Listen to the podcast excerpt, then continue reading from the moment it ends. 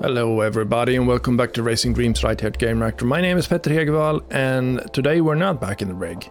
We are still at my desk, and I am unpacking the CSX3 from Italian sim racing manufacturer Cube Controls.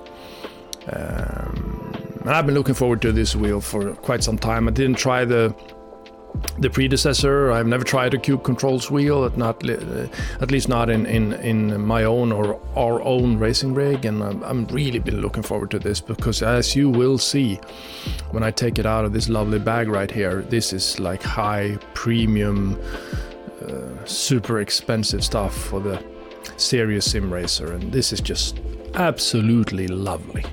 This is fantastic. Uh, Prepreg, dry carbon fiber, aluminum buttons, uh, carbon fiber ma- magnetic shifting paddles with the best, the sheer best feel that I have ever felt in all wheels that I've ever touched. And uh, yeah, it's of course really expensive. And you have a Toshiba LCD screen in the middle with great pixel density. Uh, you have a magnetic, one of those GT3 race car cords that connects to to the backside of your Simucube wheelbase or directly to your PC.